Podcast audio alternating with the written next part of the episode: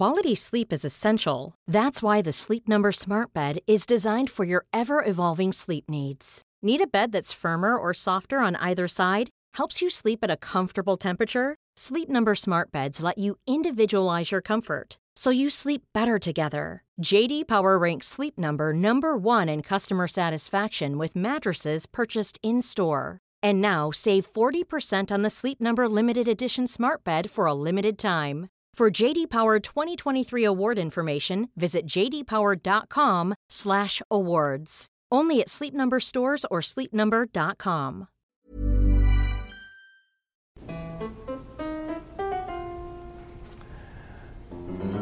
Hello and welcome to Rational Security, the Abu Baker Bicker Backer whatever edition. I'm Shane Harris of the Daily Beast, and we're here without Tamara Cofman with us. Which It's means just the the, boys' party, comes which means cheers. Cheers. Out we're comes the here scotch. drinking scotch. When Tammy's away, the scotch will play. Uh, I'm here, uh, joined this week, filling in for Tamara, our good friend Wells Bennett. Hello, Wells. Hey, gang. Welcome back to the podcast. Thank you for having me. my my Bloomingdale uh, compatriot. Uh, I'm heading home after this. Maybe we can catch a ride with you. Let's do it. All right. Uh, and we're also here with Ben Wittes. Hello, Ben. Hey. Ben, who um, knows this is going to be very interesting for the purposes of a podcast about the week's news because Ben has been locked in some kind of like news-free, sound-free, internet-free cave-like thing for the past two days. Where have you been? I have been uh, for Wednesday afternoon and all day yesterday, starting quite early, in uh, a secure, compartmentalized information facility at the Joint uh, Chiefs of Staff at the Pentagon. Uh, Is this the new journalist Gitmo? Uh, no, actually. So this, I was I was there uh, in my um, as a participant in the first ever symposium uh, or conference run by the legal advisor to the Joint Chiefs, and it was a discussion, uh, one and a half day discussion of. Uh, a concept that the Pentagon has been throwing around recently a lot called hybrid warfare, hybrid conflict. And so here's the here's the conceit of the conference, which was fascinating and involved. I mean, they brought in it, there were it's under Chatham House rules, so I can't say specifically who was there, but there were four agency general counsels there, um, as well as representatives of a whole bunch of allied countries um, um, in both Europe and you know sort of Five Eyes uh, allies and uh, Middle Eastern countries, um, and um, so they all came to discuss this idea that the Pentagon has been you know, has shown up in Pentagon strategy documents that there is, you know, traditionally state-to-state conflict and there's, uh, you know, civil wars, uh, what lawyers call international armed conflict and non-international armed conflict. But recently, we've seen a whole bunch of uh, what the Pentagon calls hybrid conflicts. So Chinese fishing boats that are clearly sent by the Navy into the South China Sea for military purposes and kind of backed up by, by naval vessels. Uh, Ukrainian separatists in eastern Ukraine who are, you know, are they separatists backed by Moscow Right. or are they actually Russian uh, troops, right? Little green men. Um, non-state actors, but kind of acting like states or with states. or at the behest Of of states. states. right? As well as Patriotic hackers in China, maybe. patriotic hackers in China and Russia are another uh, uh, example, uh, as well as these layered conflicts like Yemen, where you have multiple state actors and non-state actors involved simultaneously, and Syria. And so the Pentagon has been throwing around this term um, hybrid conflict. And the question that the lawyers started sort of really struggling with and were interested in and kind of convened this symposium to discuss was how does this map on to the legal architecture of international humanitarian law, laws of war, which sort of assume that something is either an international armed conflict or a non international armed conflict. And so it was a really interesting sort of set of discussions uh, that uh, on a set of subjects that I'd really never given much thought to. But I learned a lot. And why would, did this have to be held in a SCIF? Because uh, the Pentagon's conference facilities are SCIFs. it was it was all at an unclassified level. I love it. So um, everything was unclassified. This could have been held at Brookings, but no, it, because it's at the Pentagon. Every conference room is a SCIF. And moreover, everybody needs an escort every time you know you, somebody has to go to the bathroom. Oh, wow. They have to be escorted. So you couldn't and check so, your email. You couldn't um, do anything like there, I mean, there was. A, it is not a convenient location for uh, an unclassified conference, uh, but it was uh, actually completely fascinating and really interesting to get a sense of, you know, what the what the Pentagon clients are asking you know, what, what the scenarios are that the Pentagon clients are, you know, sort of asking for legal guidance on and how that, you know, creates sort of novel issues for lawyers to think about in, in the IHL and non IHL space. Can I ask you something about that? Obviously, without asking about what was said, but I suppose that if you look back at the last however many years when there's been an, op- an option for choice of law you know, some people have complained and said, well, there's been a really opportunistic, some opportunistic choices made by the United States. That if you don't have this much detention authority available to you in this kind of conflict, well, you analogize it to this other kind of conflict. And you say, well, we do that. Isn't one possibility if you have a severely hybrid conflict, something very multi layered involving a traditional civil war, a non state actor, and then these private parties gussied up uh, as such, even though they have the backing of a state, that you'll see more opportunistic use of international law. Well, so right, so the one of the big fault lines in the discussion was between people who sort of hypothesized that the legal frameworks are not adequate for this problem, and people who said, "Wait a minute, it's it's really." Not like not different from anything else we've dealt with. It requires translations of principles, uh, but those principles are still the right and really the only necessary principles. It's just a question of application of them to complex and difficult fact patterns. Um, I think the weight, in my view, the weight of uh, opinion was on the latter side. Mm-hmm. Um, and uh, I tend to share it with the single caveat that I don't think cyber fits neatly into that. Um, and I'm actually, as we speak, writing uh, a little summary of my thoughts on the thing, which will be up on Lawfare later today. Cool. All You're right. capable of doing two things at the same time. Well, as we speak. I'm not literally typing as we speak. I'm literally drinking some scotch as we That's speak. definitely two that's, things. That's, how, that's how we multitask. Walk and chew. I think we have our priorities. That's how we multitask. In line here on rational security. Uh, okay, so this week on the show, Donald Trump reveals that he doesn't know the names of the heads of the world's biggest terrorist organizations. Does that disqualify him to be commander in chief? Donald who? Yeah, who? Who? We've never talked about He's this. He's kind of low energy. yeah, he really is. What a bore he is. Yeah. Really, yeah. Donald, yes, Donald Trump has finally made it onto this podcast. That's how you know he has to. We're, we're, we're gunning for ratings now. Yeah, it's a tipping point. Raytheon, you know, keep your Raytheon, eyes open. Donald Raytheon. Trump loves you and our podcast. Uh, also, turns out that killing Anwar al-Awlaki was an easy decision for President Obama. We're going to talk more about that. And can the House of Representatives sue the president over the Iran deal? Plus, in object lessons, how our lives would be different had 9/11 never happened. Uh, so let's go with wordplay first. I'll, I will start. So Donald Trump was on the Hugh Hewitt radio program recently.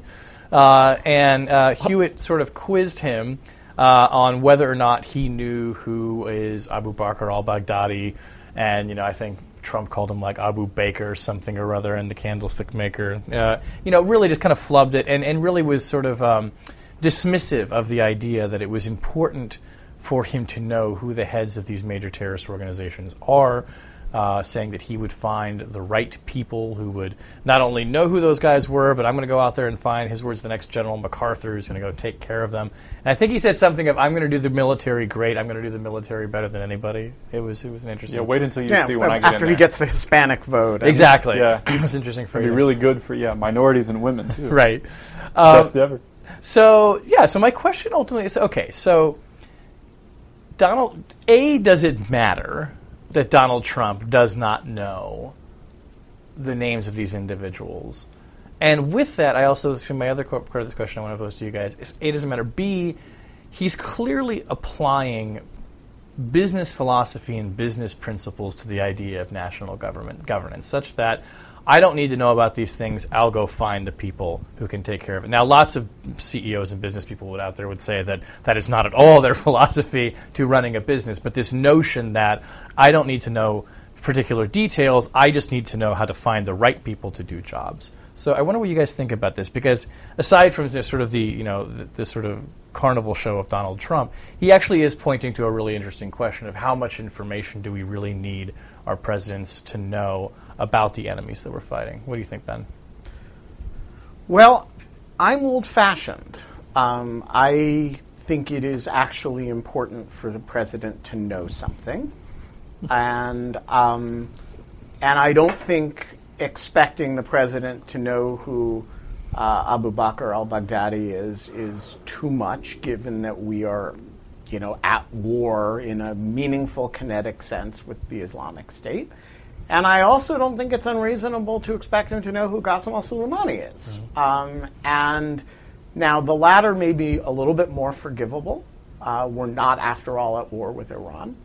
But, um, you know, I, I, think presidents have to synthesize enormous amounts of information and make uh, complicated choices quickly and expecting to treat that like any sort of learning curve in a, um, you know, in taking over a business is a very false analogy. But here's what I also think I also think it's really important to have a president who doesn't have contempt for the question. Mm-hmm. And more than the fact that Donald Trump doesn't care about, you know, you know, d- d- apparently doesn't know anything about the people in the region whom we're in conflict with. I think the, the, the scarier thing is that he seems to think that that's not an important thing for a president to know because a president can simply have staff who knows where, who we're at war with. Mm-hmm. And I think, you know, particularly if you take into account that Congress is not – Congress has essentially delegated to the president the ability to decide who we're at war with. The idea that the president is then delegating that further to some unelected, um, unelected, lower down people who are just kind of the right people to decide. That, by the way, was never General MacArthur's job. Right. Um, you know, it was not General MacArthur's decision that we were at war with Japan.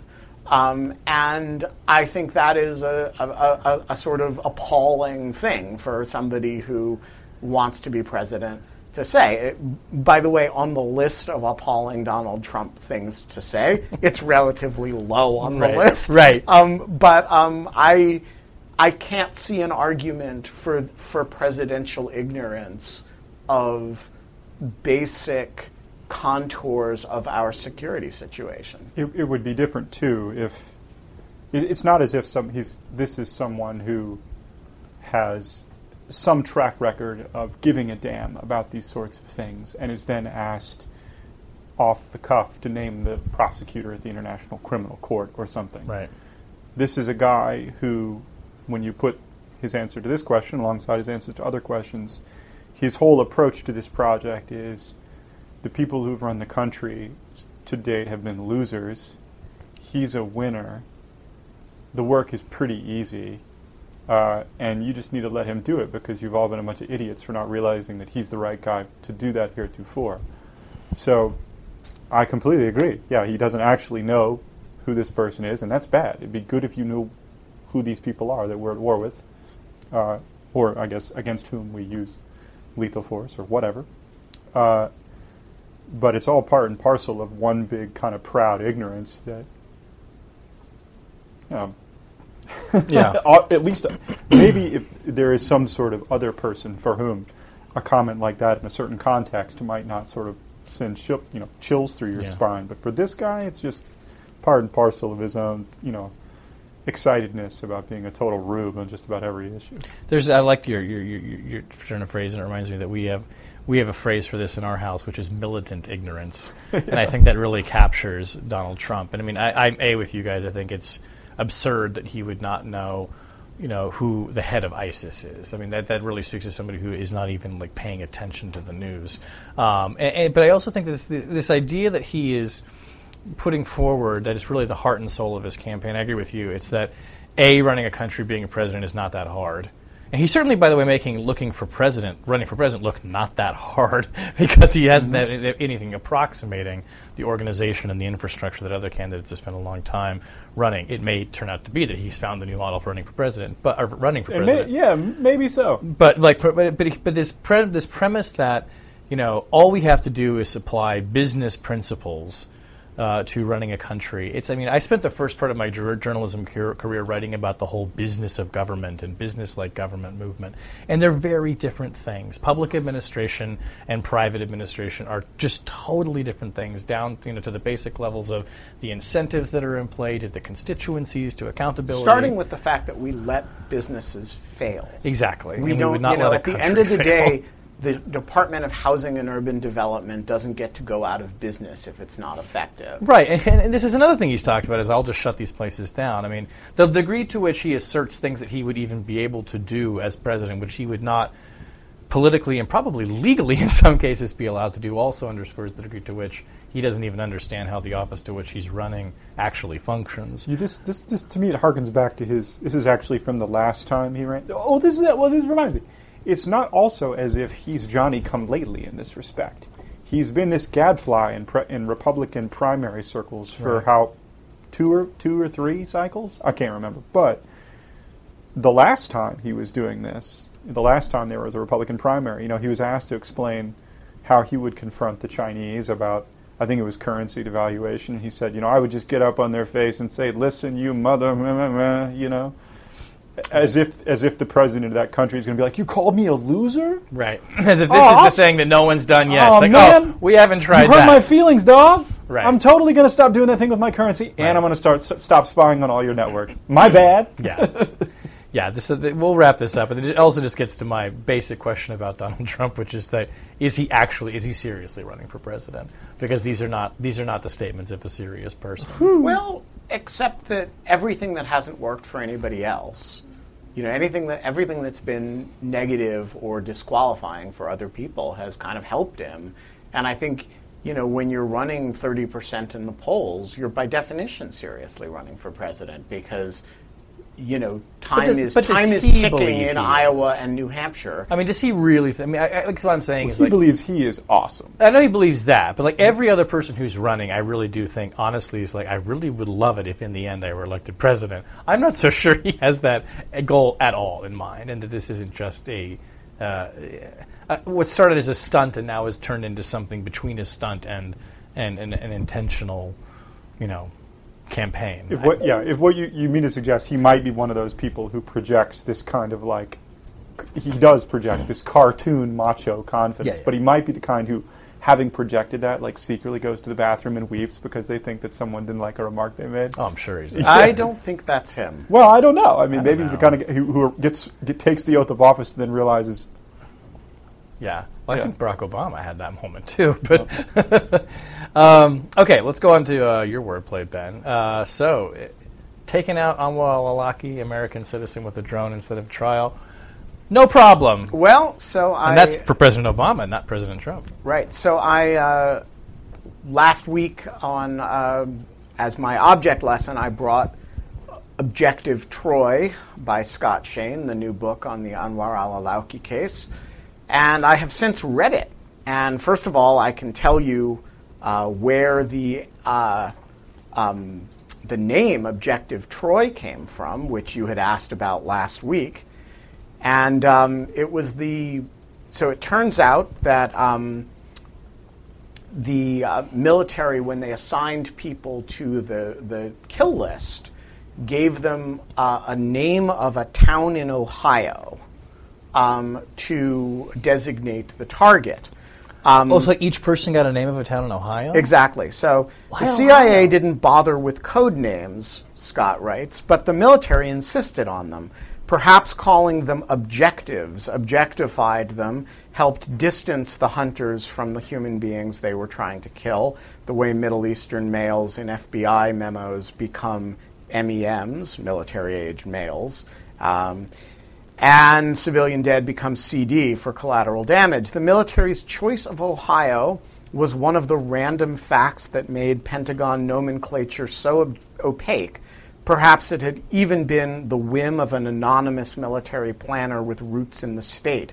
In al-Awlaki's case, the name was a little town of 25,000 in the western central part of the state, wow. notable for a collection of houses made from welded steel, product of a 1930s experiment in prefabricated housing Officials said the name was chosen at random. al-Awlaki had become Objective Troy. That's fascinating. Um, so, so who is Objective Cleveland? Uh, Dayton, Dayton and Akron too, with the Ohio rock scene. God, objective. So uh, it is. Uh, I can say this now. A, a, a truly excellent book. Uh, one of the really, really fine pieces of narrative reporting about uh, post 9 11 American counterterrorism. Um, you know, there are nits that I would pick with it, some of which I did in uh, my review that I wrote on it.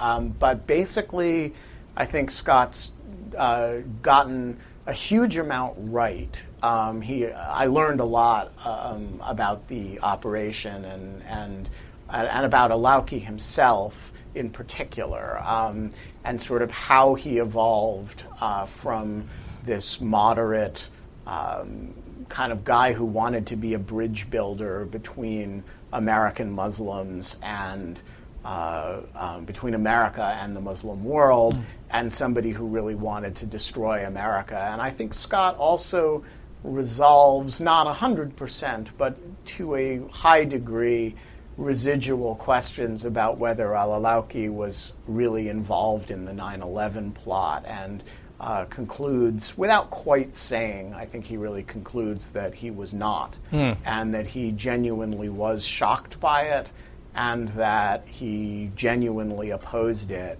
and ended up leaving the United States for reasons having essentially nothing to do with the FBI's investigation of him for terrorism, but with the fact that the FBI had found out that he was frequently visiting prostitutes and um, was afraid of kind of ruinous publicity.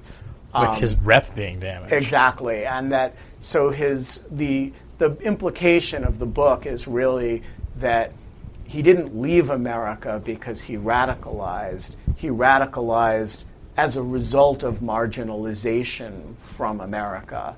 Um, and so it's, I, it's a very interesting and subtle, uh, among other things, portrait of a person uh, who could have gone in a lot of different directions and uh, ended up going in this direction, uh, a very dangerous direction, a tragic direction for, uh, you know, the country, for himself, for his family in particular. Um, but that there are a lot of what ifs, and this, this was not a person without substantial talents and um, and who could have played a very different role in life than he ended up playing. So, does he take the view that that it was not a righteous act to kill him or a legal act? I mean, well, so he doesn't um, he doesn't really opine on whether it was the right thing to do or not. I think he the implication that I get from it is that he thinks there are a lot of problems with the drone program, but doesn't but notes that within the government this was sort of a matter of unanimity that this this is uh, there was not a substantial dissenting view. Hence, why um, it was an um, easy call for Obama. Uh, Obama regarded it, and he qu- and Scott quotes him describing it as an easy case, um, and that he reports that within the interagency discussions, there was essentially no dissent from it, and that wow. the uh, OLC opinion that was written was not really challenged by anybody, including Harold Koh. Um, Can I ask you something about? I, I've read the excerpt about the prostitution charges, and I was just going to ask you just to say a little bit more, having read the book about you know the suggestion is is it's really this at the root of his you know this is what causes at least Al- Awlaki's departure from the United States and has a role in his radicalization. Obviously, there's a huge discussion underway these days. I mean, we had a piece up on the website not too long ago about the excessive use of inchoate liability statutes, for example, pushing people where you don't need to push them, and maybe that's playing a role in radicalization. There's this whole cottage industry out there countering, viol- countering violent extremism. Is this book suggesting that basically maybe you, prosecutors need to tone it down, that the FBI might need to tone it down a little bit because there are people who could play a constructive role? So I don't think, to be fair, I don't think the FBI, you know, set out to investigate his use of prostitutes. Mm-hmm. The FBI had a legitimate reason for investigating Al-Awlaki, which is that he knew two of the hijackers, right? And and yeah. and there was this real question about what his relationship was with you know, to the 9 11 plot itself, um, and whether he was, you know, some sort of a sleeper agent. And so they ended up following him and surveilling him. They did not notice any, any evidence of terrorism, but he was visiting a lot of prostitutes, and they gathered information on that in the way that you would gather information, I think, on sort of anybody you had under pervasive surveillance. There was a discussion, a serious discussion, about whether to bring charges against him uh, for transporting prostitutes across state lines. Uh, they decided it would be a weak case, uh, that they would only be doing it to get at him, uh, really for you know other reasons, and they decided not to do it.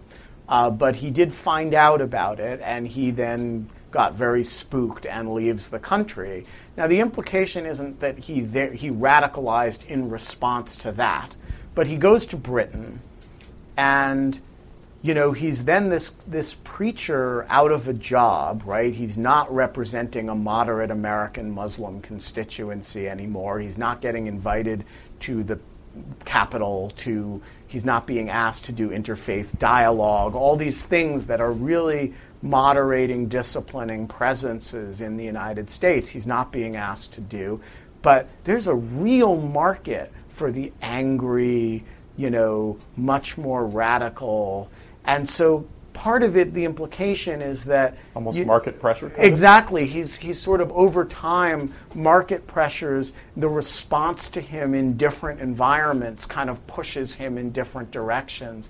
And I think feeling abandoned by America, pushed out by America, may have played some role in that. It's a very subtle and supple portrait of it, of him. He doesn't, uh, Scott doesn't draw any firm conclusions, but I think he makes a he makes a very powerful narrative. It's not really an argument, but the narrative arc is one um, that suggests that the departure from America was more cause than effect of the radicalization. That's fascinating. Um, I can't wait to read it, and um, and it is out now. It's not. It is. early Uh. I think it's out. All right, so we will check it out, and congrats, Scott. Um, okay, Wells, let's turn to uh, to your wordplay. My wordplay is uh, a district court decision that was uh, in the news yesterday in the case of United States House of Representatives versus Sylvia Matthews Burwell, better known as the Secretary of Health and Human Security. Uh, Not for Health long, and Human Donald Services. Sorry, excuse me. Not for yeah, not for. Donald Trump. Amen. Uh, Doesn't even know who she is. yeah, uh, yeah. She's not doing her job well. Yeah, he's going to do. The, he's going to be great on human. Wait till you see him in office. Wait he's till you be see awesome. me on Healthy Human Services. Wait till he's going to be awesome at Health and Human Services, and the current person running it is a loser.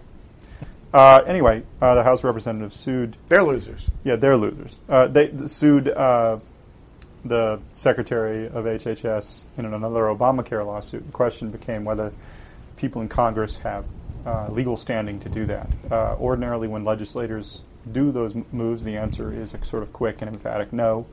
Uh, this district judge, uh, Judge Collyer, uh, concluded that in this particular case, a piece of the lawsuit could go, go forward.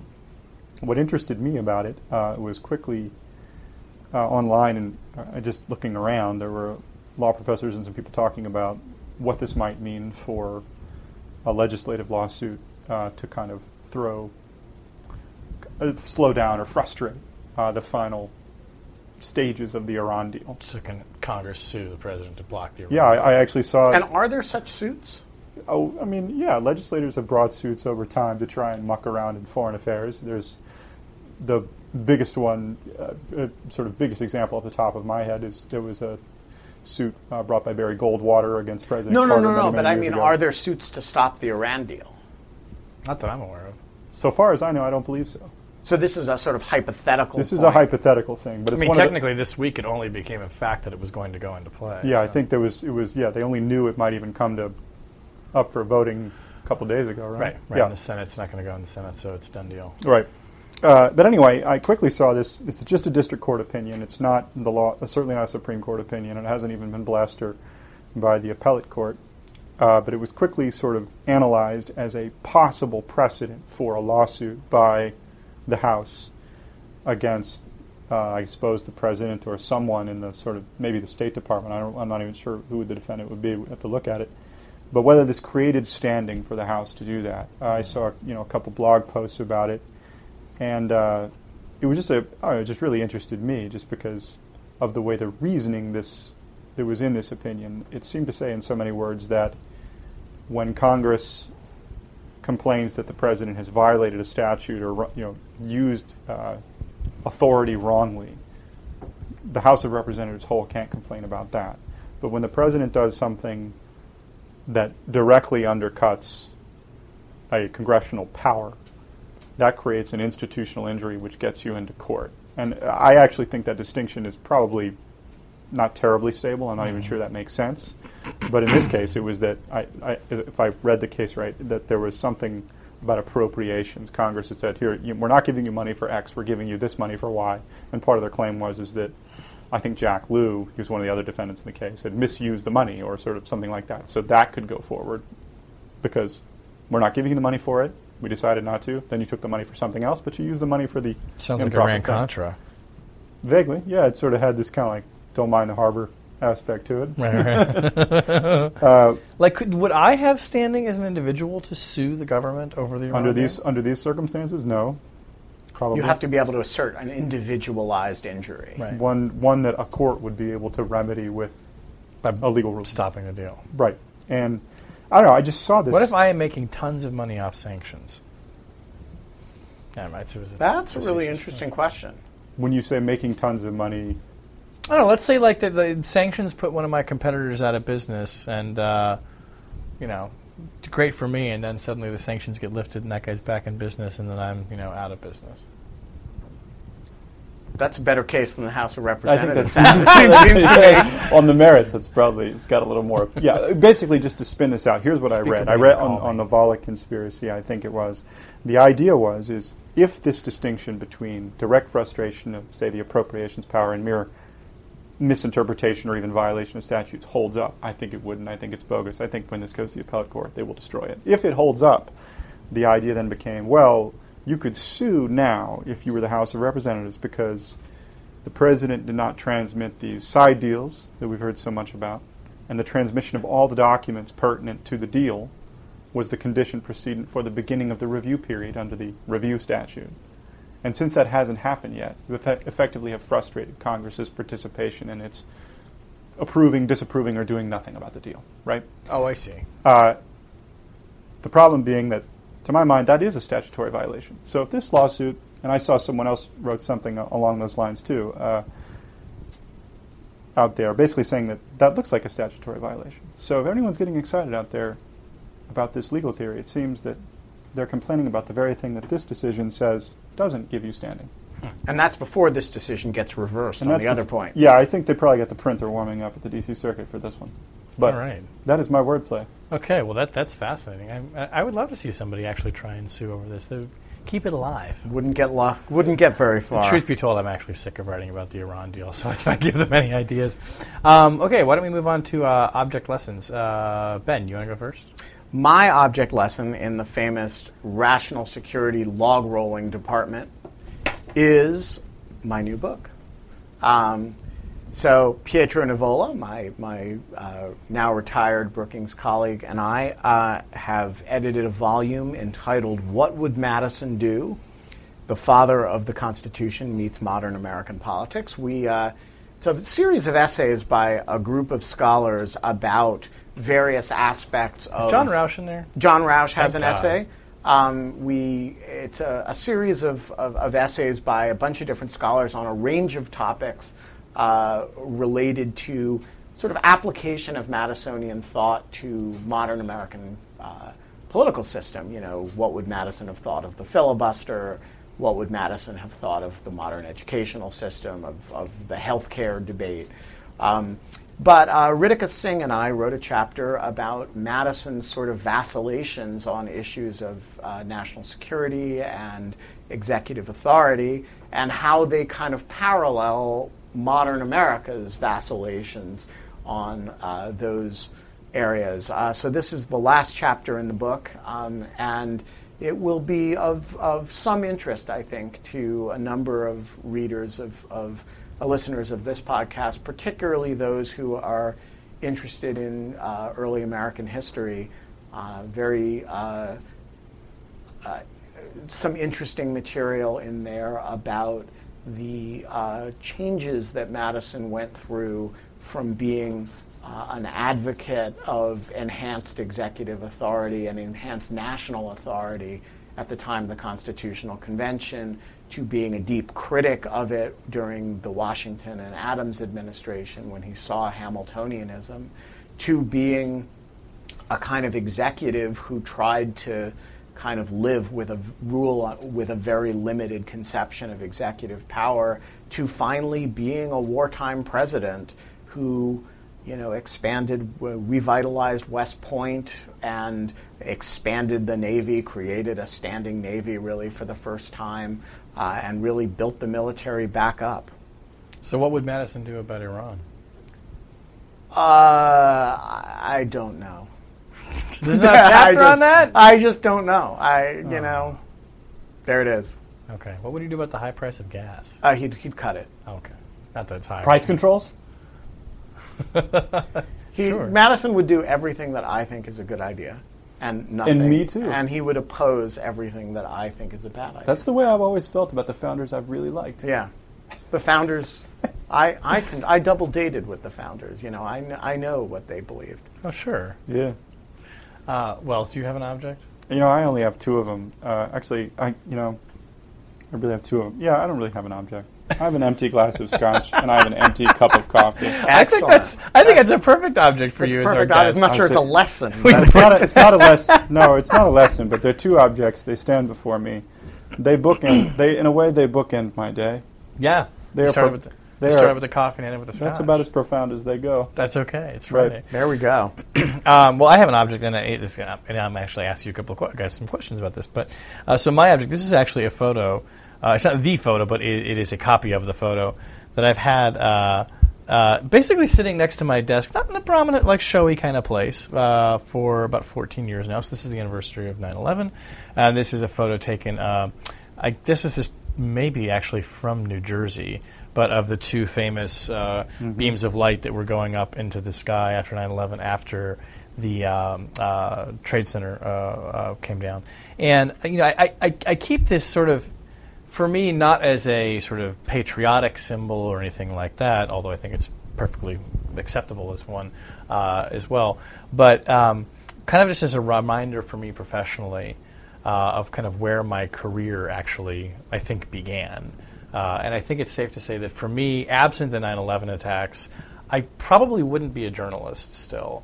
Um, I, I, don't know that I would have uh, taken to journalism as a trade and as a discipline uh, as much as I did had I not been intensely interested in the subject matter of national security, but also just by benefit of where I was working at the time in a set of circumstances, my job went from being a technology reporter to a national security reporter fairly quickly, and it was because of the 9 11 attacks, because where I was working at the time, there was nobody really covering intelligence and these new areas that um, were not emerging, but were suddenly you know, important once again in a way that they had not been uh, uh, in the post Cold War era, which is when I began my career as a young reporter. Um, so it got me kind of thinking, and you know, we always talk about you know how the course of history has been changed uh, by that event. Um, but for you guys, how do you think that your your lives, professionally or personally, would have been different if 9/11 had never happened? I mean, I don't know, counterfactual. I can tell you, like just about every. I mean, it's, it was impossible not to be an American on that day and have your Yeah. life not forever altered. I Yeah. mean. But But like the course of your professional life, even too. I mean, the, I was part of this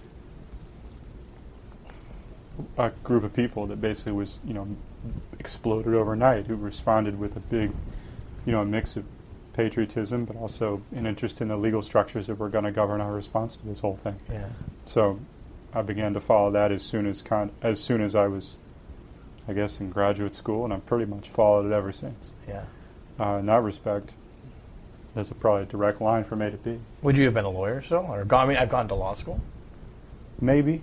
Uh, my parents are both lawyers, but their their lives and their trajectories were so different. One of them, you know, thinks being a lawyer is the best thing since sliced bread, and the other one sort of ran from the profession screaming, and Yeah. you know, as a high school teacher. But uh, yeah, I, I also just on a personal level, it was like I, uh, my wife and I worked at the the woman who is now my wife, uh, and I worked together in D.C. just around the corner from the White House. We weren't married yet. We weren't even together yet. So, but you know, we were both sort of deciding. I I went to school here, and I stayed here afterwards, and we were both trying to figure out if this is someplace we want to stay for the rest of our lives, and you know, bulk of it. We both figured that out, and then the attacks happened. So I mean, it's all bound up together, I suppose. Yeah. You know, yeah, it's impossible to imagine counterfactually, but I can see, based on what did happen, a pretty clear line. Yeah. yeah. What about you, Ben? So I think I, I think it's much easier for me to imagine a, a counterfactual, which is because I was already sort of doing my career. I was an editorial writer at the Post. I was kind of a legal affairs writer, and 9/11 turned me into a national security legal affairs writer. Um, and I think it's, you know, I I don't honestly know if I would have. I had some background in national security law before 9 11. I had done some research, uh, some work on surveillance law in the 90s. But So that's when um, you went to visit the FISA court. Exactly. But it was not a dominant feature of my career trajectory at all. It was one sort of subfield of it. And this really pushed it forward and pushed everything else back. And, um, you know, before 9 11, uh, my book project, I wrote a book about the history of the Ken Starr investigation. You know, like that seems like a long time ago now. And, um, and so I, I, I think it indelibly affected everything that I've done since. And, um, and I find it very hard to put myself back in the shoes of somebody who's just kind of generically interested in writing about law. Now I think of myself as somebody who's much more specialized, who, who writes about law and national security. And, you know, that's been the last 14 years. And just, there'd be no lawfare either. There certainly would be no lawfare. No way. yeah. And just, and just And no rational security. There'd be no rational security. And this is a quick kind of wrap up on this too. Are you all now that like so we're all three people who were not doing anything really in national security, and now our lives are very much a part of that, and it's all because of that event. Are you surprised by the fact that 14 years on, this subject is still as central to the discussion about American life? No, I'm, I'm surprised that it isn't more central to the discussion of American life. I, I, I think it's amazing how quickly we have returned to a quite normal and quite blithe uh, uh, ignoring of threats and series of behaviors that are as almost as complacent as the behaviors in the And you say we, you mean American society, not the Yeah. government. Correct. Really, you feel that way? Yeah. Well, I mean, every, the people. If, one of the themes I think in our in this little world is that if you look at kind of the central, you know, what, how central are these kind of legal architecture type questions to the government? It's not as if 9/11 happened and all of a sudden we kind of all got lawyered up and statutes emerged or something. Sure, you know, sure. the re, some, the, you know, the especially how to characterize the conflict with extremism, how to deal with you know how to deal with people, what forum you use for trials, you know things like that. Stuff that is much much older than than 9/11 you know, I if you look at that long history, you can probably it is it starts to be kind of surprising that you see that the, the interest in it, at least in public, going down. Hmm. I don't know. I guess I just think of it as something that is just like a central part of like anxiety and paranoia about being an American today. I don't know. Maybe it's maybe it's maybe it's because I just look at it every when single everyone's day. out to get you, paranoia is just good thinking. That's yeah, right. right. Um, okay, uh, that brings us to the end of the show. Uh, Rational Security is a production of Spaghetti on the Wall Productions. You can find links to our other shows on our homepage, uh, spaghettionthewallproductions.com. You can follow Rational Security at RATL Security on Twitter. You can check us out on Facebook. Whenever you download the podcast from iTunes or your favorite iTunes uh, app, uh, podcasting app, uh, please leave Abu us a- Bakr al pub- the podcast. Yeah, Abu Bakr, the podcasting. podcasting Abu app. This is what happens when you give Shane some scotch. Exactly, and make me talk about Donald Trump. Uh, please leave a rating and uh, make sure to tell your friends about the podcast as well. Uh, our editor for the podcast is Jen Howell. Our music was performed by this week, this week by Donald Trump and I'm where I'll go fuck yourself. That was lame. no, it wasn't. That was good. Argo, No, I'm where I'll go fuck yourself.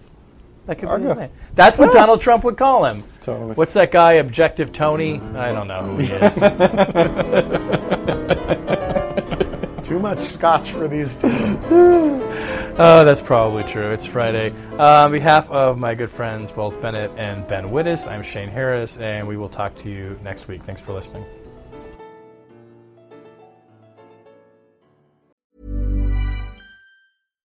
Here's a cool fact a crocodile can't stick out its tongue.